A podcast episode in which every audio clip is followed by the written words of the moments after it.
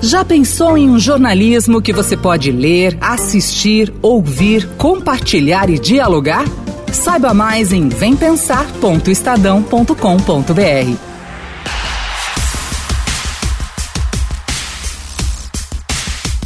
Eleitores de 57 cidades brasileiras irão às urnas neste domingo para decidir seus prefeitos no segundo turno. O número representa 60% do total de 95 municípios onde havia possibilidade da eleição se estender. Dessas 57 cidades, 18 são capitais. As eleições em Macapá, que é uma das cidades onde pode haver um segundo turno, foram suspensas por causa do apagão e o primeiro turno será realizado apenas no dia 13 de dezembro. Em duas cidades do Rio de Janeiro, Duque de Caxias e Volta Redonda, a eleição depende de uma decisão da Justiça Eleitoral, já que os candidatos mais votados estão sub júdice. Mesmo tendo recebido mais de 50% dos votos válidos, eles aguardam para serem decretados vitoriosos. Este é o segundo turno mais curto da história com um intervalo de apenas duas semanas em relação à primeira rodada de votação. O motivo é a alteração no calendário eleitoral com a pandemia da Covid-19. O horário da votação será o mesmo do primeiro turno, das 7 da manhã às 5 horas da tarde em todo o país. O procedimento no dia também permanece o mesmo: uso de máscara, levar caneta e respeitar o distanciamento social nas filas. Idosos que estão no grupo de risco terão horário preferencial das 7 da manhã às 10 horas da manhã. Na cidade com o maior colégio eleitoral do país, São Paulo tem quase 9 milhões de eleitores e decidirá entre Bruno Covas, do PSDB, e Guilherme Boulos, do PSOL. Porque a única menção que você faz à polícia militar no seu programa de governo é para dizer que a polícia militar é genocídio. Quando eu critico, Bruno, a política de segurança, eu não estou criticando individualmente os policiais militares ou os guardas civis. Aliás, a polícia militar que o PSDB desmonta, desvaloriza. No Rio de Janeiro, segundo o maior colégio eleitoral, quase 5 milhões de pessoas estão aptas a votar em Eduardo Paes do DEM ou no atual prefeito Marcelo Crivella, do Republicanos. Impressionante, você é o pai da mentira. Você está há uns quatro anos fazendo acusações contra mim. Olha quantas pessoas foram presas desde 2014. Eu estou aqui, Crivella. Eu só estou aqui disputando eleição contra você porque eu sou ficha limpa, Crivella. Lembra que tem nome do doleiro, transportador, tem as contas lá na Suíça, tem as contas também. Aliás, você vive dizendo ele não fez nada, fez nada. Devolve aqueles 32 milhões. Eu vou fazer. Mas as disputas não param por aí. A eleição promete ter doses de emoção em outras capitais, como Fortaleza, Porto Alegre, Belém, Cuiabá, São Luís, Vitória, João Pessoa e Recife. O Recife não acredita mais nesse tipo de promessa. Inclusive, em relação à sua promessa do Hospital da Criança, sequer está no seu programa de governo, você é, colocou ela no final da campanha. Não me causa estranheza ver a candidata criticando o Hospital da Criança, afinal de contas, o partido dela foi contra a construção do Hospital Miguel Arraes, foi contra a construção do Hospital Pelópolis, do Dom do Hospital da Mulher. Afinal, o que esperar desse segundo turno? Sobre expectativas e prognósticos, converso agora com a repórter de política do Estadão, Adriana Ferraz, e também com o editor da coluna do Estadão, Alberto Bombig. Cumprimentar inicialmente aqui a Adriana Ferraz, repórter de política do Estadão. Tudo bem, Dri? Oi, tudo bem, ótimo. Obrigada pelo convite. E também cumprimentar Alberto Bombig, editor da coluna do Estadão, editor executivo do Estadão, também está aqui com a gente. Olá, Bombig. Olá, obrigado pelo convite. Mais uma vez, uma honra participar com vocês desse debate tão importante, tão interessante que é as eleições municipais.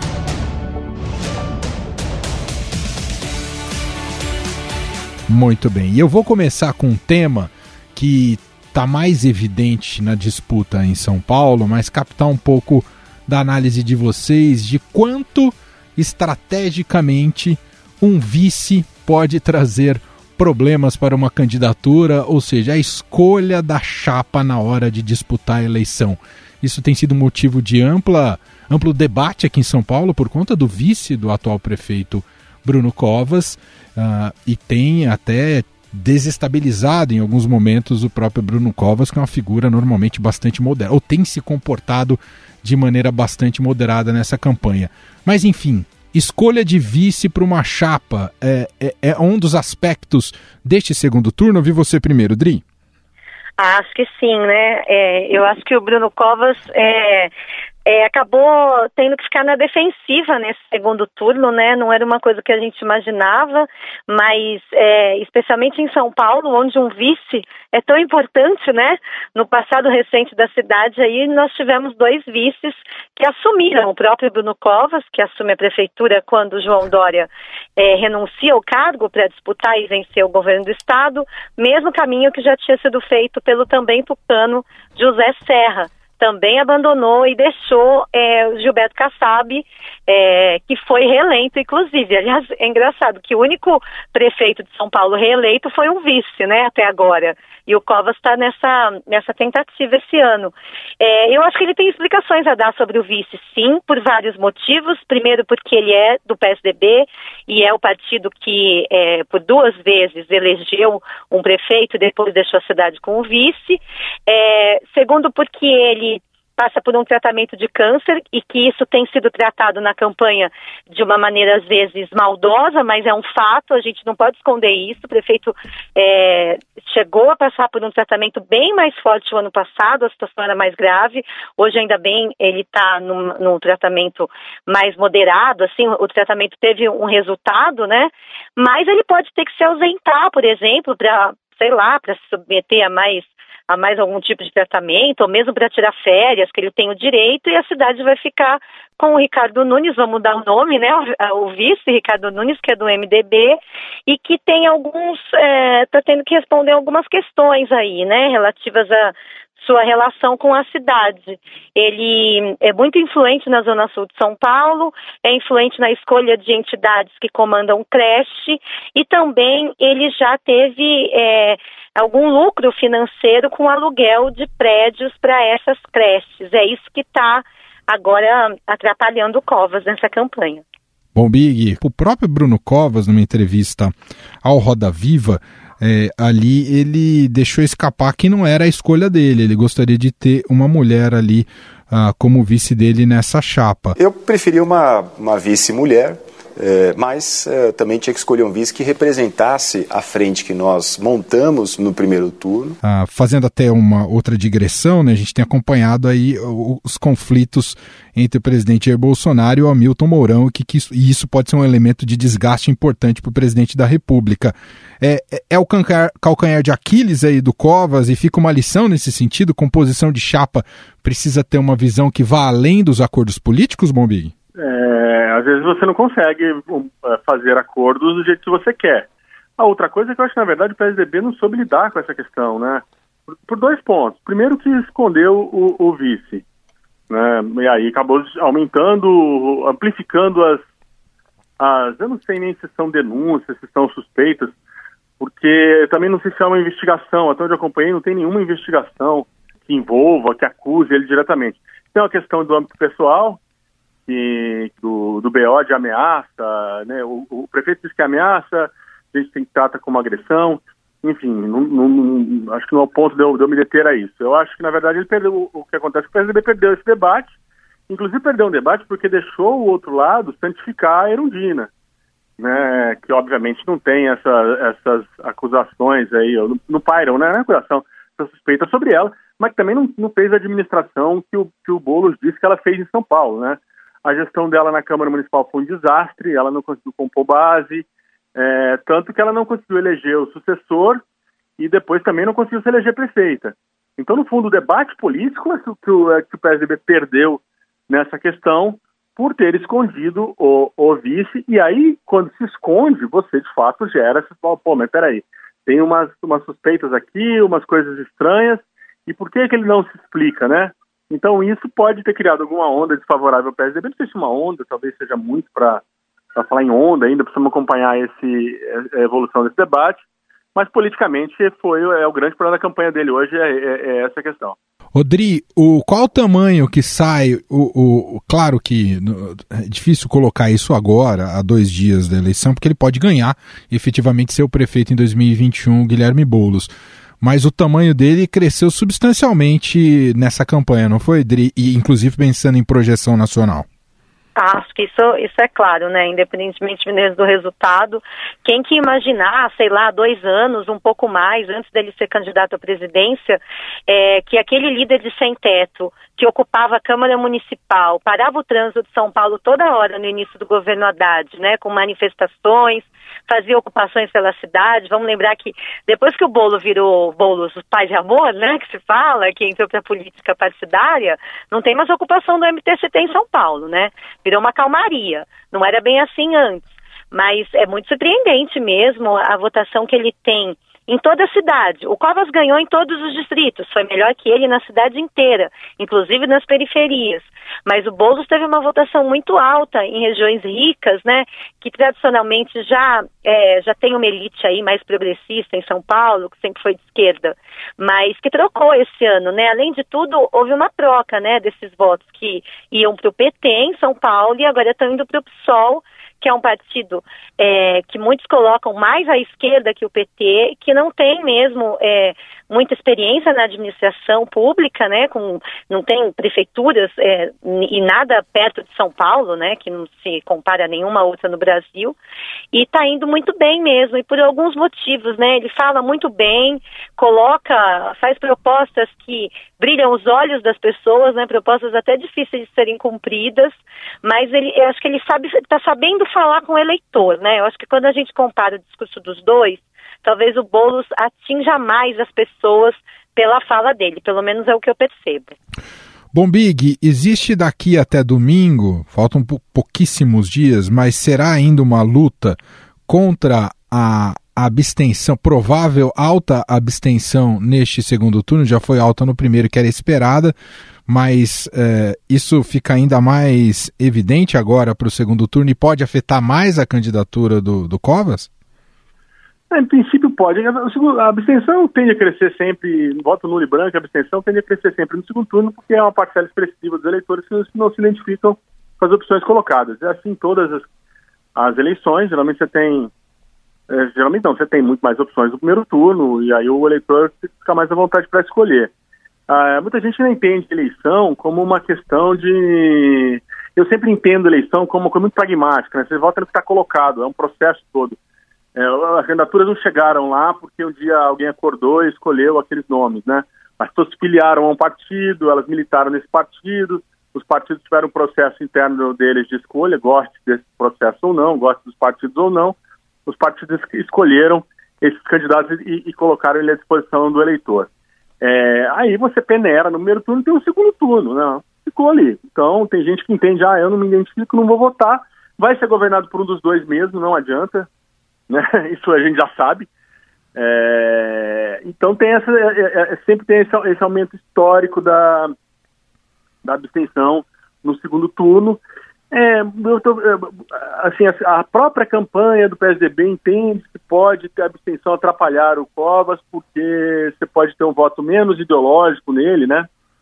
Então o sujeito não é um, vamos dizer assim, um eleitor muito mais agarrado, né, abnegado, a ponto de deixar de ir para casa de praia é, ou enfrentar um risco de contaminação por Covid para ir votar, porque eles entendem que é um eleitor menos ideológico que o Boulos tem uma parcela do eleitorado mais ideológica e mais jovem. Então, é, se você for pensar pela lógica, pelo que está colocado, uma alta abstenção pode sim atrapalhar Bruno Covas, tanto que nesse final contas já tinha gente, muito eu já vi eleitores do Bruno Covas pedindo a outros eleitores em seu grupo que não fossem para a praia, que não fossem para casa de campo e que fossem votar no final de semana. Então, acho que nesse sentido, sim. Mas eu entendo o seguinte: a eleição em São Paulo é uma eleição de periferia e o voto em São Paulo ele é uma coisa completamente homogênea. Homogênea. Homogênea. É, é num.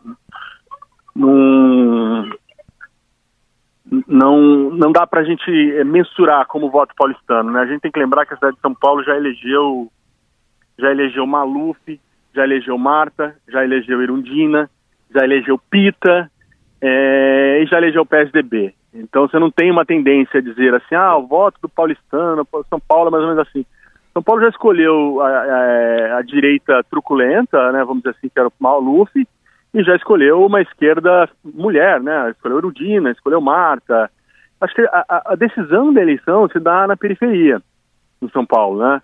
Então, quer dizer, mesmo que você tenha uma abstenção nas classes mais. na, na, na zona central, onde é uma, uma zona menos adensada, vamos dizer assim, teria que ser uma abstenção muito alta, eu imagino, para mudar esse resultado, ou uma campanha extremamente apertada, tipo aquelas que vai ser voto a voto, né?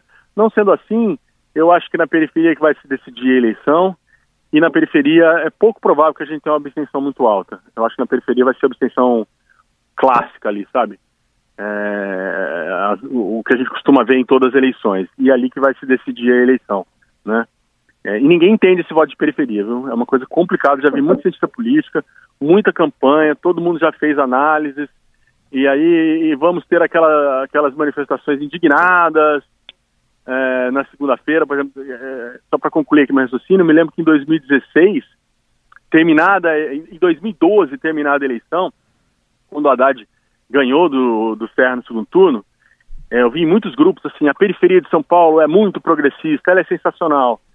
E aí, quatro anos depois, muita gente desse, dessas mesmas pessoas dizendo a periferia de São Paulo ainda não aprendeu a votar porque votou no, no, no Dória. É, então, isso é muito engraçado, assim, né? É, o, o, eleitor, as razões dele é, não são às vezes muito ideológicas, né? Ele não olha, ele olha um pouco do que a Adriana estava falando, quem se comunica melhor, uma percepção da pessoa, mas olha também a presença da, da prefeitura e do Estado na área dele, fez uma creche, fez um hospital, se deixou de fazer, se tem um, um, um terreno é, mal conservado, tudo isso influencia na razão do voto.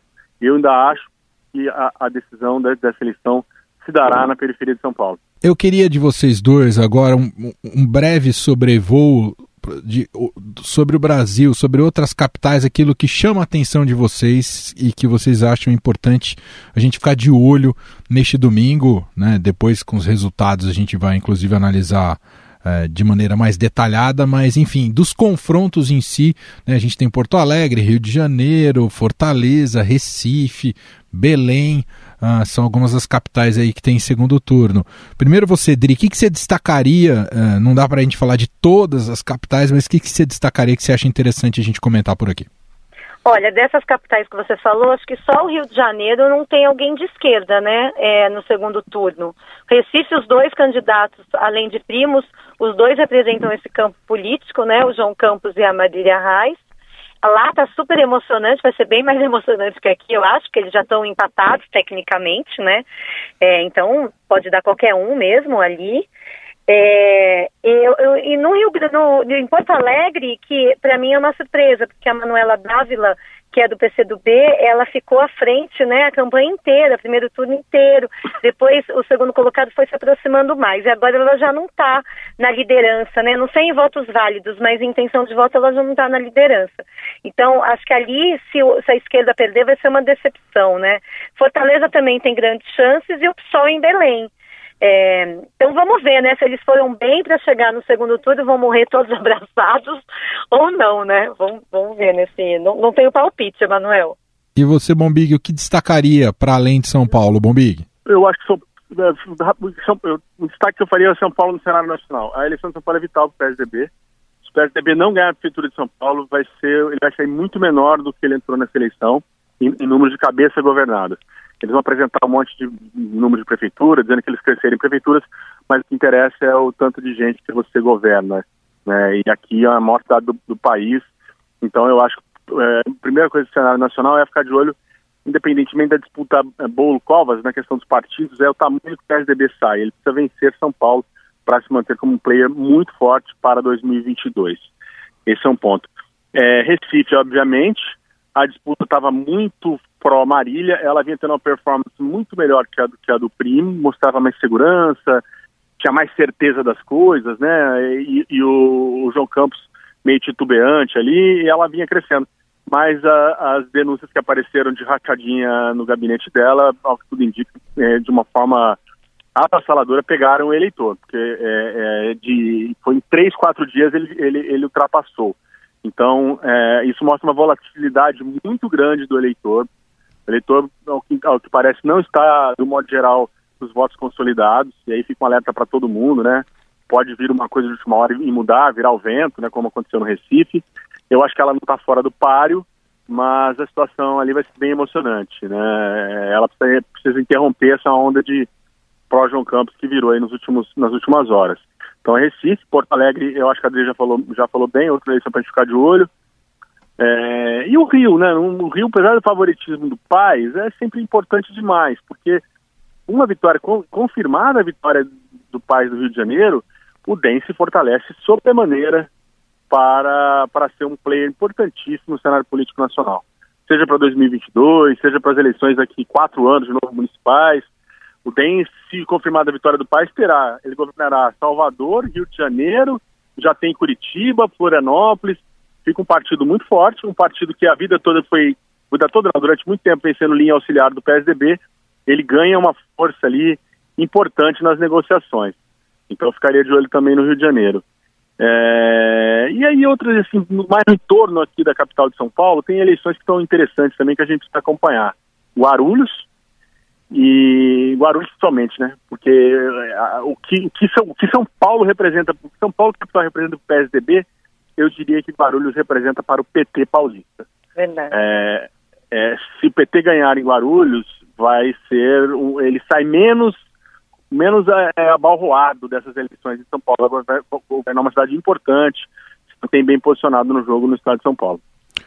Muito bem, só para fechar a última, Bolsonaro sumiu nesse segundo turno, Dri? É, acho que ele tá certo, né, Manuel? ele diz que não é perdedor, né? Diz que não tem nada a ver com isso, nem parecido ele tem. Mas você vê que ele gravou, parece que um videozinho só pro Crivella, não entrou de cabeça na campanha dele lá no Rio. É, o próprio filho dele, né? Vamos lembrar, o Carlos Bolsonaro se reelegeu, mas se reelegeu com, se não me engano, um terço a menos dos votos que ele obteve na última eleição. Então ele não quer sair perdedor, mas é, se afastou mesmo, acho que estrategicamente de uma maneira correta, né? A derrota fez, é, a, se abateu sobre Bolsonaro depois do primeiro turno, Bombig? Olha, o, o, o Eduardo Bolsonaro teve no Rio Grande do Sul recentemente, agora nesse segundo turno, e aí entraram em contato com a campanha do Sebastião Melo, né, que é o adversário da Manuela Dávila, portanto está, está posicionado no campo da direita, né, e aí perguntaram informalmente para o Sebastião Melo, você topa encontrar o Eduardo Bolsonaro? E a resposta foi melhor não, viu? Ficar em casa, Covid, né? Sei lá, como desculpa qualquer. E o raciocínio dele foi o seguinte: olha, o eleitor de direita de Porto Alegre já vai votar no Melo, né? Ele vai votar na Manuela. É. É, é, perigoso perder votos do centro. O raciocínio foi justamente esse. Bota aqui do lado do Carlos Bolsonaro, do Eduardo Bolsonaro, é perigoso a gente perder voto do centro. Tem um eleitor de centro ali também, centro-esquerda, sei lá, que não, talvez não goste da Manuela e e, e, e não quis. Então, então você vê como está a família Bolsonaro.